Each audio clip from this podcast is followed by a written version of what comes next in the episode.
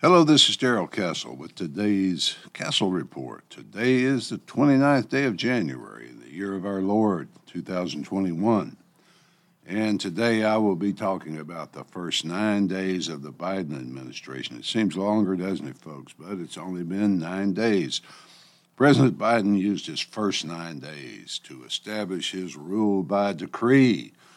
He rules by signing unconstitutional orders.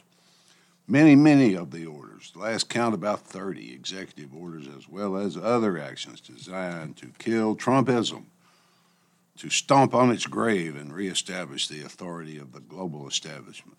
I wonder whether President Biden has the presence of mind to know what he is actually signing today in the Castle family. As far as I know, there is no sickness, certainly no virus. We're very grateful for that as we try to take each day as it comes. When the grasshopper said to the master, Master, how can one remain peaceful when all around him is nothing but violence? The master replied, That peace is not found in what is outside the man, but from what is inside the man. In the Castle family, we seek peace inside and outside. From the ancient words of the Bible, we try to internalize those words as best we can. Speaking of soldiers and razor wire, why does the National Guard, as well as some federal troops, still occupy the nation's capital? What is the answer? The only one I can think of is that all those middle American deplorables running around free those are the people Democrats like to define as domestic terrorists, insurrectionists, religious fanatics, racist, and of course, white supremacists.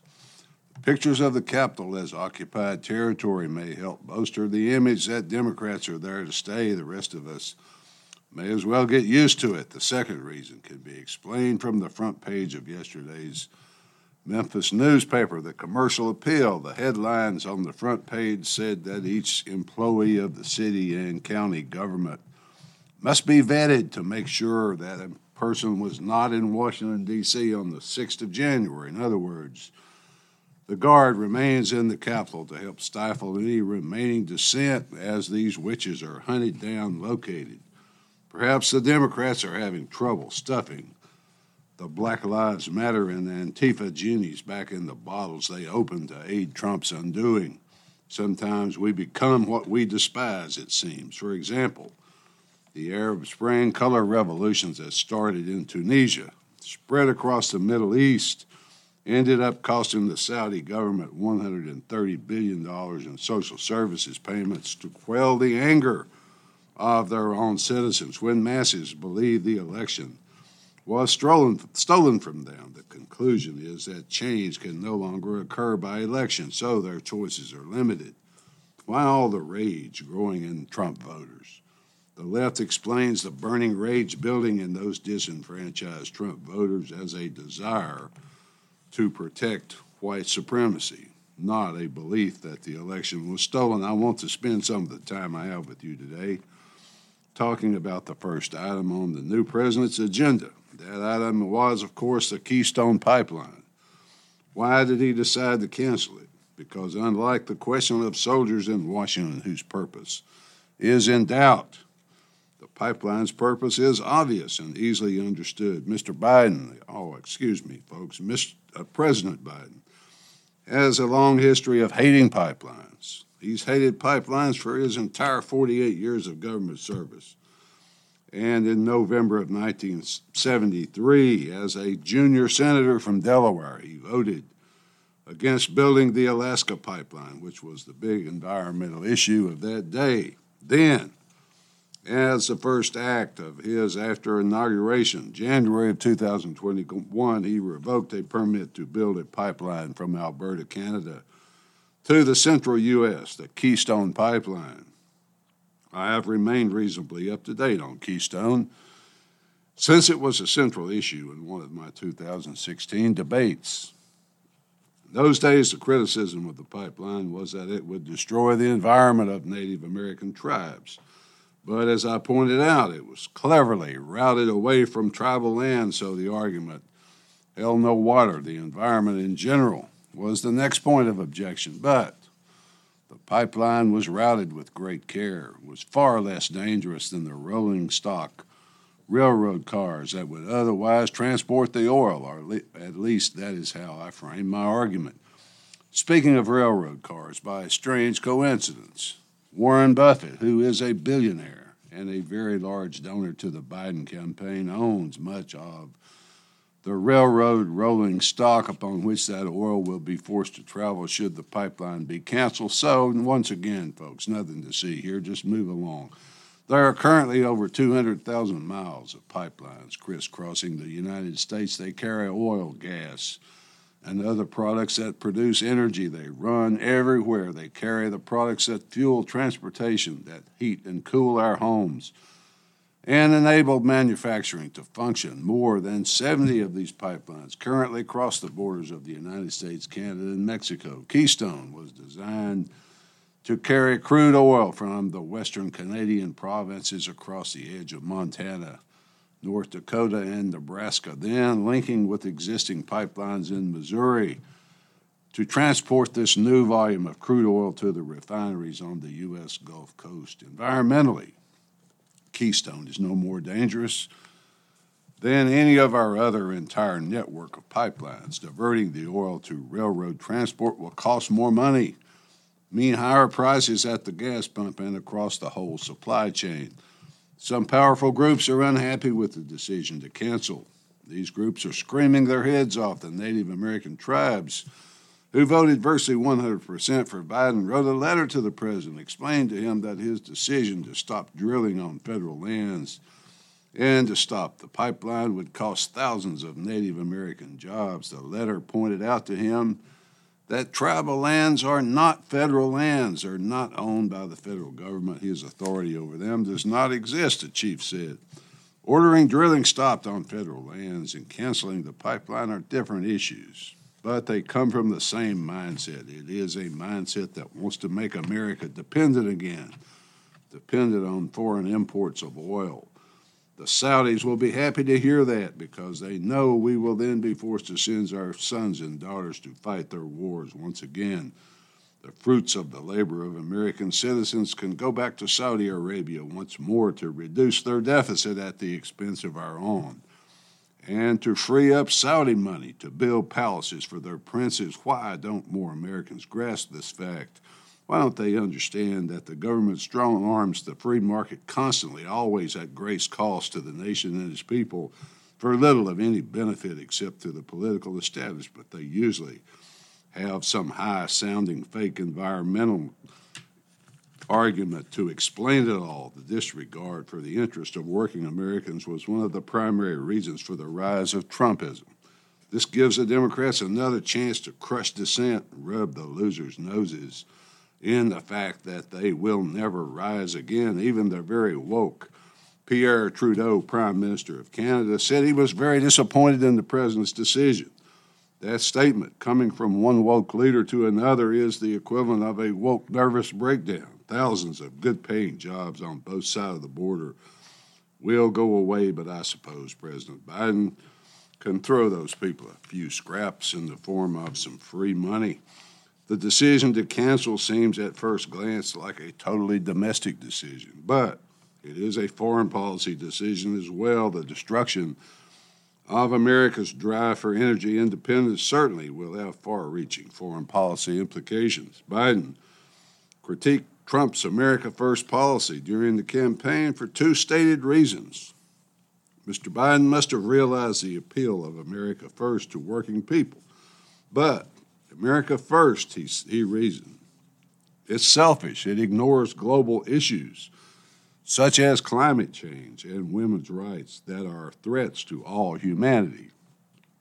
The president is not only the leader of the United States, according to now President Biden, but the whole world.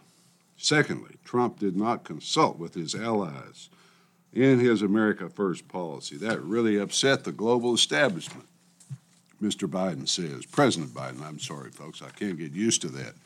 So, all hail Joe Biden, Emperor of the world. Forgive his hypocrisy for a snap decision to cancel the Keystone Pipeline without even a phone call to longtime ally Canada The mighty and most virtuous Emperor Biden will gladly assume his role of protector of the moral values of all humanity. Sounds a little like a combination of Bill Clinton, i.e., this is our world, you get used to it, and George W. Bush, i.e., we are the indispensable nation, we can do whatever we want. Now I return to the title of this report for a moment. Why all the soldiers in Washington? long after the inauguration is finished. His inaugural speech cloaked in unity, but it hit all the usual themes of racial resentment, identity politics, and blame. It spoke to me, as did the presence of the soldiers, of a coming witch hunt that will remind some of my older listeners of the McCarthy era when Joe McCarthy said he would find the communists in the State Department, he would root them out of Hollywood. That process was called blacklisting. When a person was blacklisted for something he said or wrote, that meant he was no longer employable. I remind you of Thursday's headlines of the Memphis paper as an example of the witch hunt going on today when someone out there in the Democrat world, fueled by social media, the mainstream media, and the internet does the same thing Joe McCarthy did. They call it canceling or cancel culture. But in McCarthy's day, they called it blacklisting because it's the same thing, and it, blacklisting is a lot more honest term. There is a witch hunt going on now. It's getting worse by the day. If it doesn't presently exceed the excesses of McCarthy, it soon will. This war is being waged in the name of diversity and against domestic enemies, since the enemy is anyone who does not share the establishment view of everything, real diversity. Real diversity is the last thing these phony warriors want. It seems that what this regime wants is to crush real diversity as represented by diversity of thought. Total power, total uniformity of thought are the ultimate goals, with dissenters defined as domestic enemies or terrorists, those who reject establishment ideology. Do, th- do so at their own risk. They risk being blacklisted as criminals, racists, terrorists, white supremacists, or if they are in politics, Russian agents. Here are just a few examples of the purging of thought, which is contrary to establishment positions. The administration is taking action to purge the government of insufficiently loyal people. My Pillow CEO Michael Lindell permanently banned by Twitter because he supported Donald Trump. Super Bowl. Quarterback Tom Brady possibly to be blacklisted because he was and is friends with Donald Trump. A bill introduced in Congress to prohibit the publication of any book written by anyone who served in the Trump government. A bill called H.R. 1 For the People Act, that's the name of the bill, For the People Act, would give Congress control over elections as opposed to the states. That bill, submitted by John Sarbanes of Baltimore, takes 800 pages to amend, at least symbolically, the Constitution by congressional vote. The For the People Act, they tell us, will prevent all those bad domestic enemies from ever gaining power again. This blacklisting, at least officially, is simply the victors consolidating their gains to make those gains permanent. Perhaps half the country believes that the Democrats stole the election, so Democrats want to fan the flames of that resentment and that anger by resurrecting an obscure clause added to the 14th Amendment post Civil War. That clause was designed to calm Northern fears that the Confederate officials might someday run for public office and once again control their own government. To the victor go the spoils, as they say. So the Union arranged thing so they could control Southern governments essentially forever. The same clause is now being used to keep Trump from ever running for office again. Soon it will be anyone who befriended him, whoever played golf with him, or whoever said maybe he did at least one good thing, and all fans that embers of a burning rage played and felt by those who feel robbed and disenfranchised. Many other constitutional executive orders. I'm sorry, folks. It's been a long day already. Many other unconstitutional executive orders have already been signed, such as open borders, forcing the military to accept transsexuals, taxpayer money to fund abortions abroad, but that is all the atrocities we have time for today. Thank God for that, I guess. The long and short of it is this, folks tolerance, unity.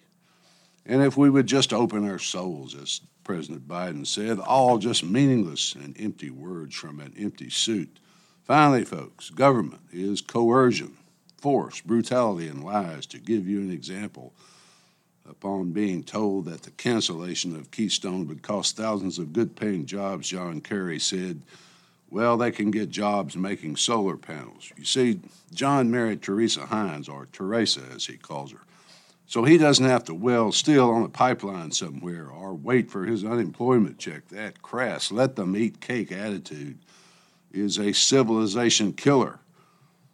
Their interests reveal why they act as they do because, to quote an old Chinese proverb, where interest lies, honor dies. At least that's the way I see it. Till next time, folks, this is Darrell Castle. Thanks for listening.